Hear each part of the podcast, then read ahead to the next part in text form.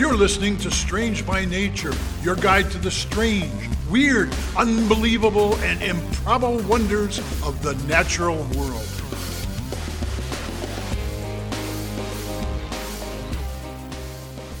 Hello, everyone. Thanks for being here today. I am Kirk Mona, and I am joined today by Rachel Ginza and Victoria Thompson. We are all professional naturalists who together have scoured the world for weird and wonderful wonders just to please your mammalian brain's desire for novelty. Isn't that nice? Let's do this. Well, hello everybody. Welcome Hello. back. Hey, Good to see good you. to be here. uh, so, you know, my discussion a couple of weeks ago about the origin of life on Earth and all those chemicals necessary for life kind of got Yeah. me Yeah, that thinking. existential crisis that was. Yeah. yeah, yeah. It got me thinking about uh, organisms that can survive in extreme environments, like the Oh, early yeah. Earth. Okay. Like extremophiles. Yeah. Extremophiles, exactly. Yeah. So that's what I want to talk about this episode. Ooh. Sweet. So, a little definition first. Extremophiles are considered to be organisms, usually bacteria and archaea, that live in extremes of temperature or salinity or pH, radiation, pressure, and nu- energy or nutrient limitation, or some Okay. combination Okay, yep. of several of those. Makes sense.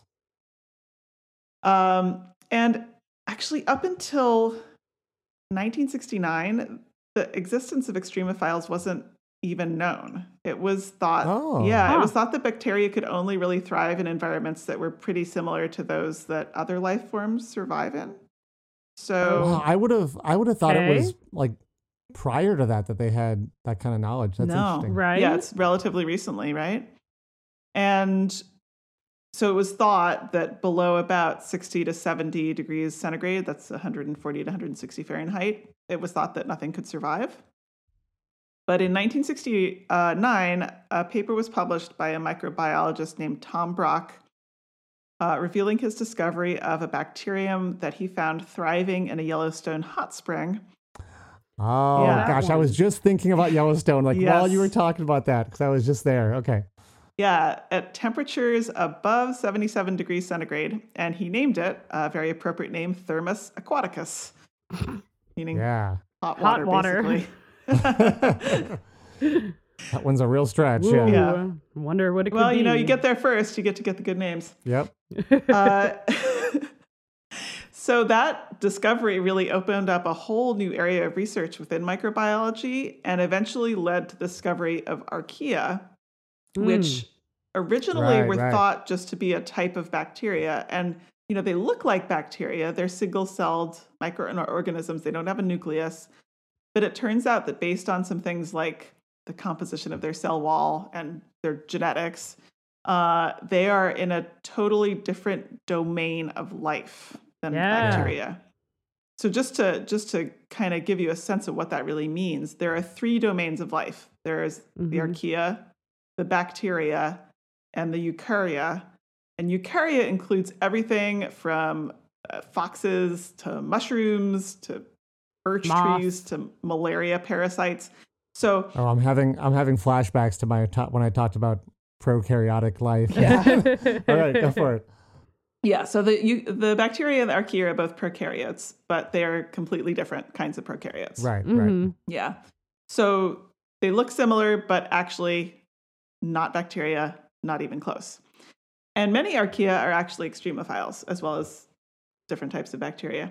So I just want to, I just, this is going to be one of those listicle episodes where I'm just going to talk about a bunch of weird places that bacteria and archaea can Awesome. live. I feel like this Love is it. sort of a Love it. Kirk special kind of thing, but I'm going to do it this time. Maybe that's why I'm I love very it. Yeah, excited. yeah.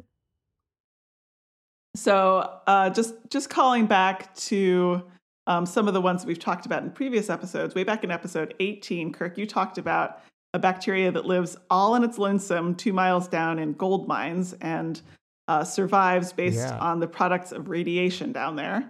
Mhm. Oh, the, what? A, that's one of the weirdest Yes, topics I've done. Yeah, so That's crazy. Bizarre, yeah. Oof. I've I've talked before about the chemosynthetic bacteria that uh, form the base of the food chain at deep sea hydrothermal vents. And some of the bacteria Mhm. there can survive biggie. At high pressures, you know, bottom of the ocean, and temperatures up to 122 degrees centigrade. That's well above the boiling point of water, Ooh. just for you Yeah. folks Wow. keeping track at home. Yeah. Um, and those Yellowstone hot springs that were the source of Tom Brock's discovery of Thermus aquaticus, there have been many other species discovered at Yellowstone since then. Um, they survive at various extreme levels of heat and acidity.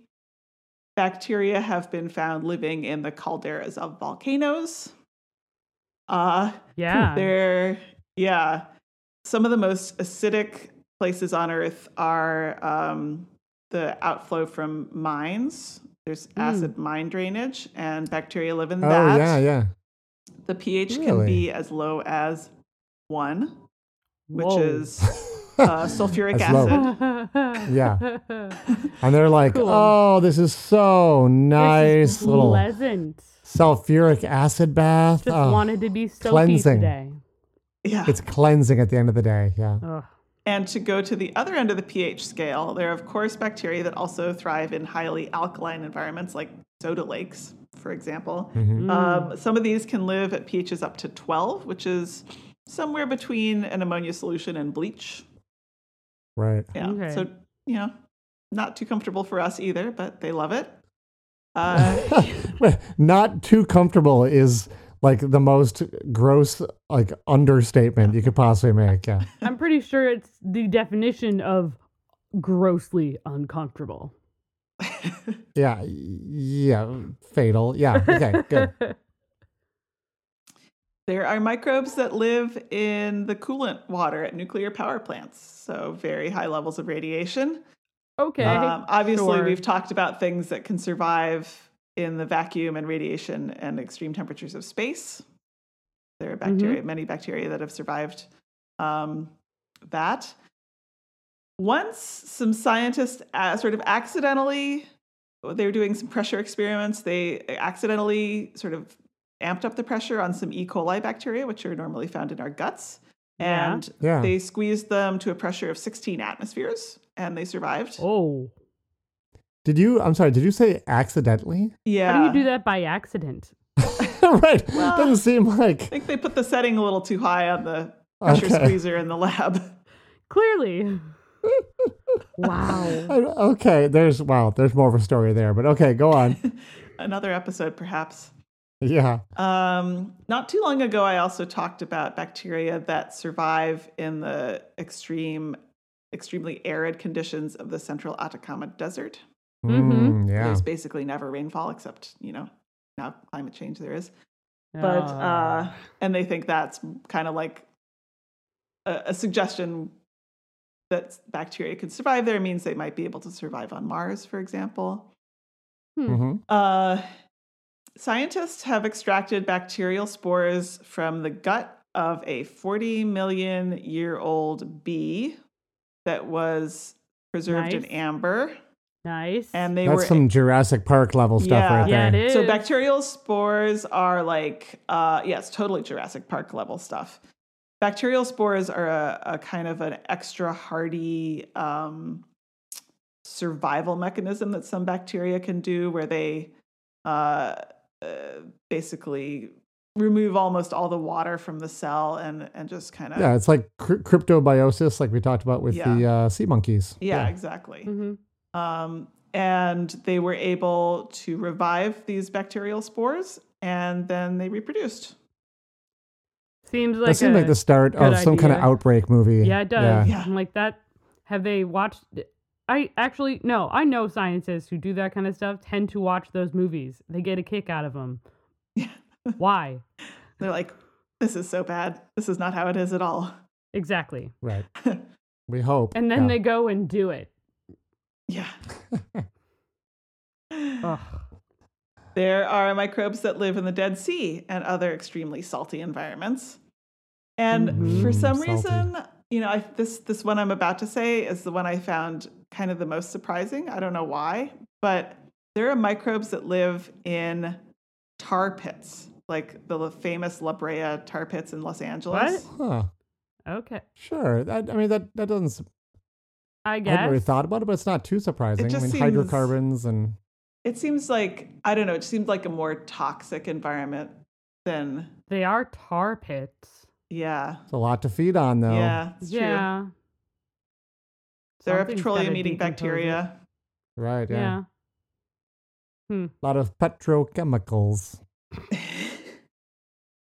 So that's that's quite a list, and you know, there's there's more that I didn't even cover. I didn't get into nutrient and energy limitations really, but the thing is, what I find so interesting thinking about this is that what we consider an extreme environment is Mm-hmm. really perfectly normal to the bacteria and archaea that live in these environments. Yeah. Right. Right.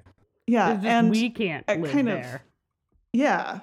And as I kind of alluded to uh, in my previous episode, uh, over the course of the Earth's history, you know, extremophiles would have been probably the first life forms. And over the course of the Earth's history, these kind of extremophile organisms have been the dominant life form Mm-hmm. most likely Right. for for big chunks of the earth's history so you know it's it's really from a human perspective that we call them extremophiles Right. They just call us. Yeah, I always find it- I always find it funny when people people try to make the argument that when they say like, "Isn't it amazing that like the Earth is perfectly, you know, like the perfect place for humans?" Yeah. And I'm like, No, "N- no. no, that's backwards. Like, y- like, We- we if it wasn't, we wouldn't be here. Yeah, like you know. But if it wasn't like you're saying, if it was a much more well, I, I was going to say hostile, but say a hotter place or a more acidic place, Mm-hmm. different forms of life would have evolved and they'd be sitting around thinking like man how could life ever survive if it was like 70 degrees outside Yeah. isn't that crazy it's like Nuts. that's just Mhm. life finds a way right It does. Uh, yeah, that's what I have. I want to um, give a shout out to a couple of sources that I drew from this week. Uh, one is a paper from uh, April 2019 in Frontiers in Microbiology, and it's called Living at the Extremes Extremophiles and the Limits of Life in a Planetary Context by Nancy Merino and her colleagues. And then a article from Smithsonian Magazine called Top 10 Places Where Life Shouldn't Exist But Does. nice That's a good title. I like that. That's a good Yeah. one. yep Oh. All right. Well, we're going to have a little break. And when we come back from the break, Kirk will be up. that's right Yeah.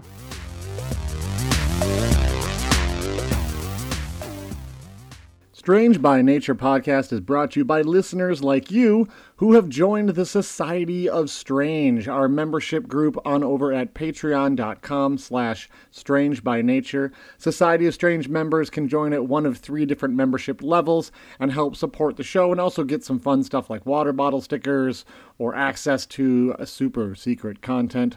So a thank you to those who have joined already to help make this podcast possible. If you haven't joined yet, we'll see you soon over at the Society of Strange at patreon.com slash strange by nature. See you soon.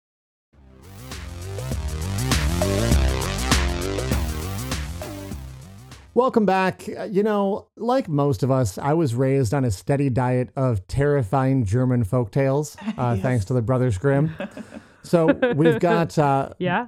the wolf and the seven young goats uh, spoiler alert This- they get eaten Yeah. Uh, there was also Little Red Riding Hood. Spoiler: Granny gets eaten. Uh, and then Yep. there's the wolf and the man. Uh, the wolf and the fox. Uh, spoiler: the greedy wolf dies in that one. Uh, there's also another one in Brothers Grimm tales: the uh, the gossip wolf and the fox. And actually, in this one, I feel kind of bad for the wolf because Fox plays a trick on her, and she ends up having boiling hot lye water, like wash water, poured on her by Oh peasants Oh my gosh. giving- giving her like a terrible chemical burn while the fox kind of laughs at her. Um, Rude. so did I did I mention these are uh, German children's stories? yeah. I'm Yeah. sensing a theme Yeah. with these. I am too. You are, you are. So you know, in the Grimm brothers' defense, though, I will say that um, even back when their their book came out, um, and they called them children's stories, a lot of people were outraged that they were too graphic for children.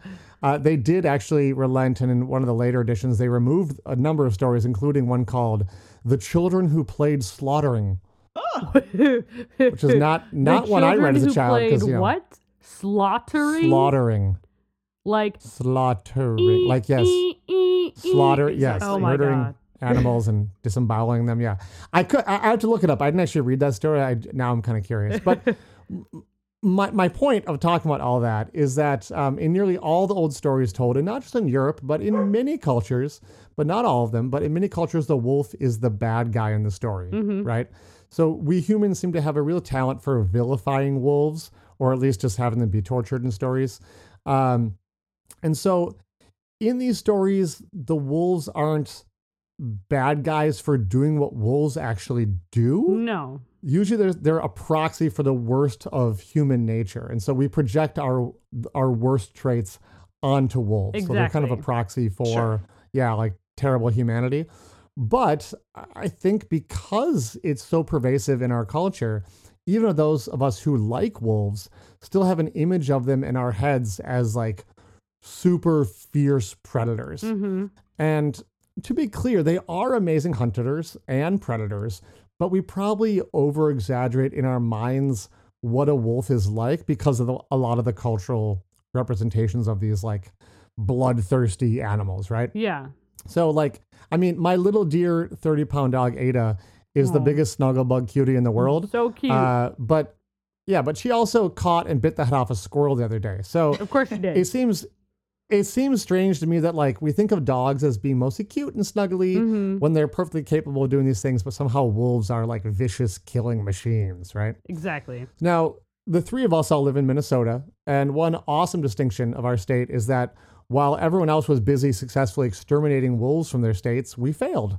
Yay, us. Haha. So, at one point, aside from Alaska, Minnesota was, I believe, the only state in the you know the U.S. again besides Alaska The to still US. have gray wolves.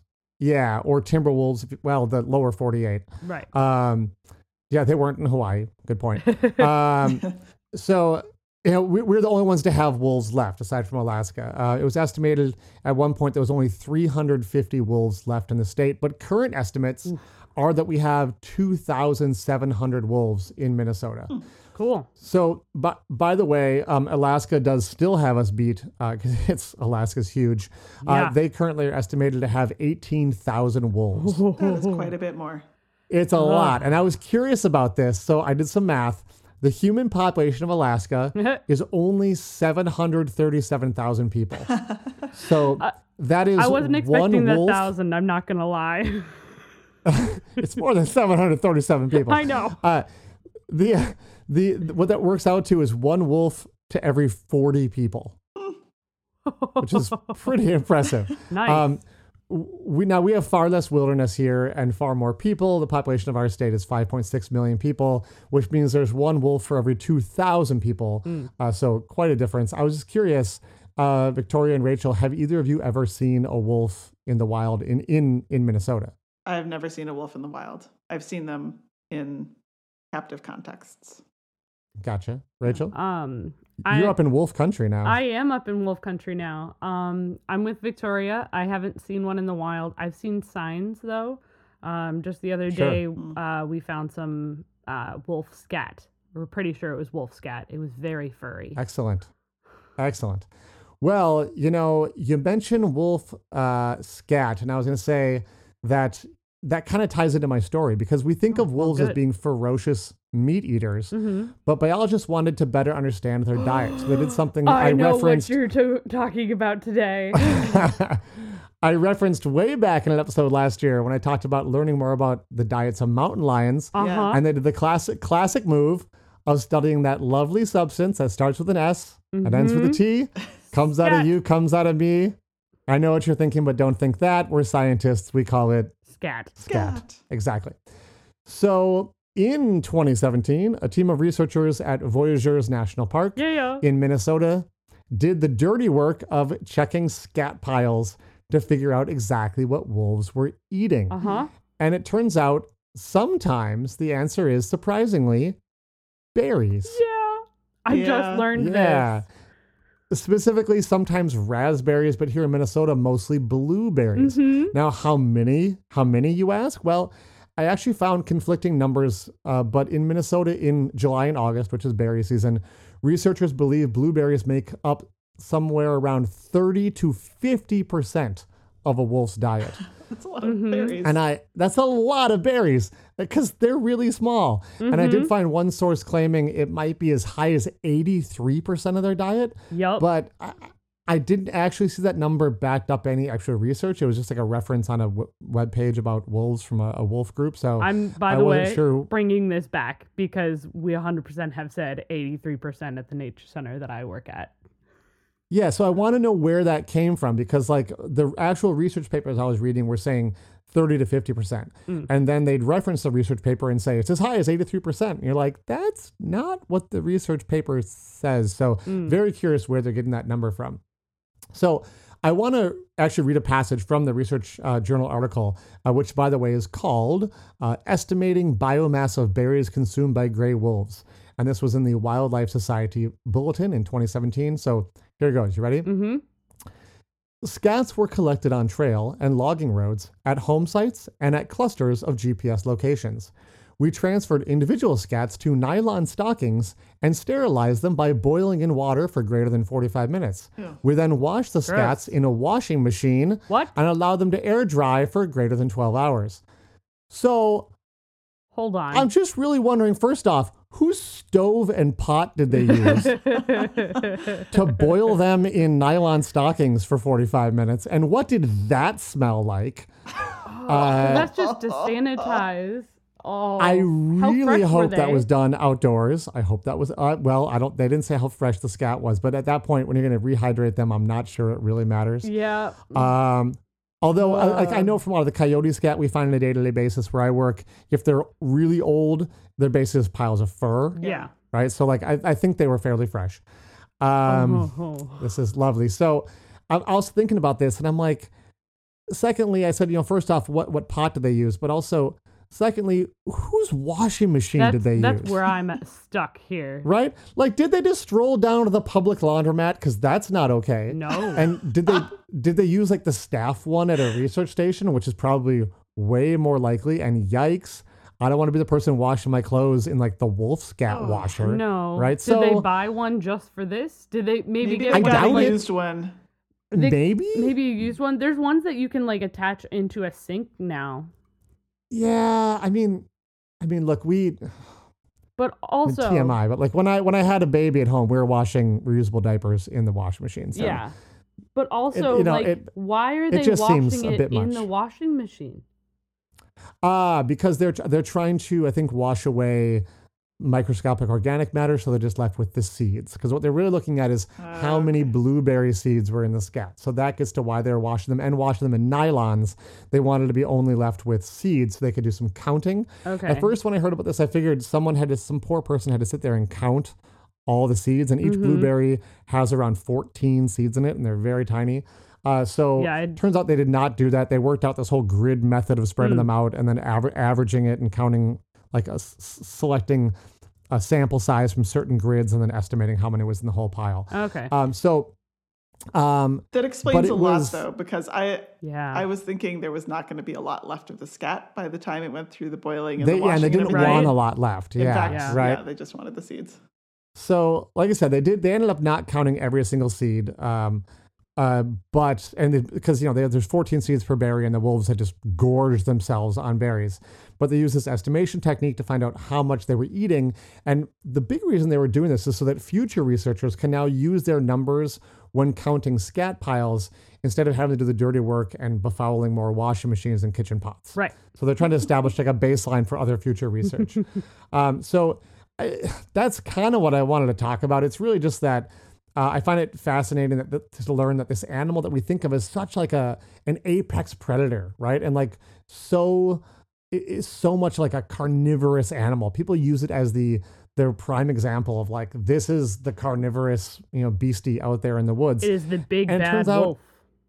Yeah, the big bad wolf, right? And it turns out in the in the summer, they're pretty much just content to sit around chewing, chowing down on berries. Uh, now, berries are not as calorically dense as meat, so they probably do need to eat a little bit more of them. But also, they're not really expending uh, virtually any energy to get the berries. They just walk to the berry patch and eat them, and Yeah. frankly, probably poop out the seeds there, so the berry patch grows even bigger. Yep. Uh, so it's like, you know, they they spend very little energy getting this food source, and it's also incidentally a favorite food source of their pups. They're like actually feed uh, kind of regurgitating it and stuff for their pups. Uh, so it's what a lot of the pups are eating when they're young. Um, so I guess basically, next time you're reading a grim fairy tale and there's a suspicious red liquid dripping off the teeth of the big bad wolf, just remember if it's July or August, there's a good chance it's just like raspberry jam. Beautiful. Right? I love That's that. great. Yeah. So that's that's what I have for you this week. The fact that uh, wolves are actually gorging themselves a probably more than half of their diet in July and August uh, is is berries. That's so Surprise. fun. Wonderful. Oh, Yeah. thanks, Kirk. Sure thing. We're gonna go to break. When we come back, it'll be Rachel. Woo.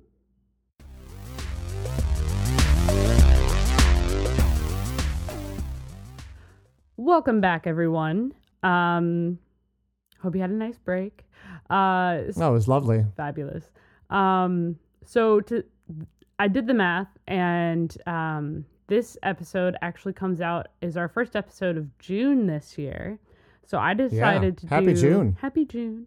I decided to do something of a theme this month, um, of everything or anything rainbow for Pride Month. Oh yeah. Yay. All right. Yeah. Cool. Um, so to Let's talk about rainbows. talk about rainbows. Uh, but to start us off, uh, I wanted to talk about this. It's been on my list forever, and I'm honestly surprised we haven't talked about it yet. Um, I'm talking about a creature that's not only brightly colored and has crazy adaptations, but can see more colors than we can. Oh, yeah, Oh. it's on my list. I Uh-huh. just hadn't gotten to it. we know we know exact. I wonder how Uh-huh. many listeners like when we do that and they're like, "Oh, I know what you're gonna see," it, if they know Mhm. where we're going, or if they're like, well, "How do they know what they're talking about?" Go for it. Uh, so today I'm talking about the Odontodactylus scalaris, or the peacock mantis shrimp. Yeah. Yeah. Yeah. So cool. Uh, look it up. Check out our social It's media account or uh, check out the photos online. Yes. Uh, it will It's be beautiful, our. and we probably don't even see how beautiful it truly is. we don't actually, and I'm going to talk about it. Um, Sweet. So generally, uh, the peacock mantis shrimp is found in the Indian or and Pacific Oceans. It likes really nice warm waters in like the shallows and like reefs. Uh, loves being in the sand. Um, and this uh, two to seven inch long critter is just nuts. Okay. um, first of all, just a riot of color. Like its exoskeleton is very brightly colored. The females tend to be more red in coloration, but the males ha- often have bright blues and reds and greens, and there's yellows. Um, and they are shaped like a shrimp. So in your head, maybe think like a lobster. If you don't know what a real life shrimp looks like, not the shrimp cocktail that you might get, um, think of like a lobster but smaller. Um, they have a really long uh, abdomen, um, and it's pretty segmented. And they have at the bottom of that abdomen, or more where like it hits the ground, uh, are these uh, like furry looking legs. Uh, some of the pictures Right. that I saw, like it's bright blue, and then surrounding that furry bit um, is, to be clear, not actually fur, but is like a deep, like very deep red, um, which is so cool. Um, now, personally speaking, uh, you would think, uh, or I would think, that the color would hurt the animal. Uh, like, why would you evolve to be that brightly colored? Uh, you'd think that would lead to having more predators eat them because there are animals that do eat the mantis shrimp. So it's like it kind of Right. goes against. Uh, So it, it would hurt from a predatory standpoint, not Yeah. like a, oh my god, these colors are so painful standpoint. exactly. Just to clarify. Okay, good. Yes. Um, but they do actually burrow down in like U-shaped burrows in the sand. Those tend to be where they are, so that helps protect them. But also, Okay. they're pretty fierce. Um, uh, they, uh, Yeah, they are. yeah. So they pack a punch. Um, they how they hunt. They are active predators. Uh, they eat other things like other mollusks, like crab and um, oysters and things like that. Not Uh, necessarily oysters. Crabs and shrimp or crustaceans. Yes, yes. Yep. But it, it also eats mollusks as well. Yes, gotcha. Um, it can eat anything that's bigger than it. Um, actually, which is Anything? okay. Not anything. It can eat a lot of things if sorry. it had to be bigger than it. I just picture like a blue whale, like, oh crap, it's a mantis shrimp. Run away! Run away. It's a big punch. It's not that big. no. Uh, re- Okay. remember, it's like a two to seven inch long creature. Like it's Right. Yeah. It still packs a punch though. So it has these front appendages that seem to always be like up in a boxer's like um block. Uh like Mm-hmm. if you if for example, if it was a human, like your um your fist would be up near your face and your elbows punched and you'd be holding yourself in, like always ready to like punch or block or whatever. Yeah, ready for a jab or something. Yeah. Exactly.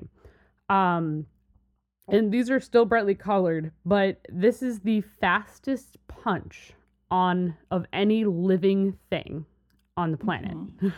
um, it is so fast; it's about fifty times faster than the blink of an eye. Um, they have scientists have clocked it at over fifty miles an hour. Wow.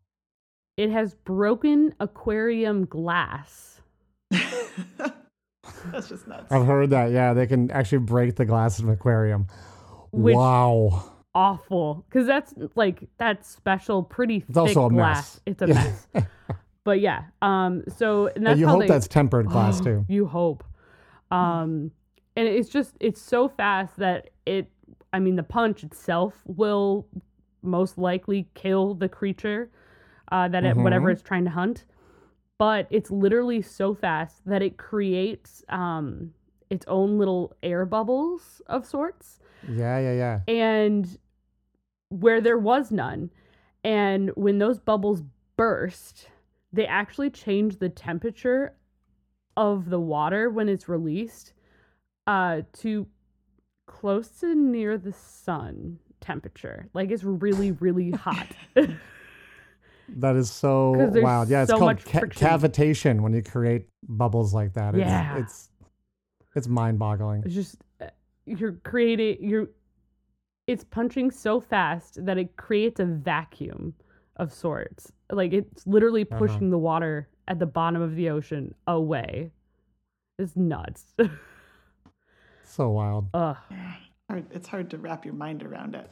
It really is. You know, talking about the, the the temperature of the surface of the sun hmm from I think it's the collapsing of the bubbles that creates the yeah I can't remember. Yeah, yeah. I mean, it's like now. Do you remember? Did you read up this? Is this my imagination that it actually creates light as well, like that, the collapsing of the cavitation that you can see like a little flash when they do it if you have the right um conditions. i think in the right conditions it can i didn't Could totally be a dream I had. So it might have been i didn't see anything that mentioned it when i was doing my research Okay. Um, so we we talked about all of those things, but I also really want to talk more about its shell, uh, about its exoskeleton, because um, not only uh, are they brightly colored, but mantis shrimp actually have like super complex eyes, um, filled with uh, not rods and cones necessarily, but like really Mhm. specialized um, uh, eyes, pretty much. cells. yeah, receptor cells.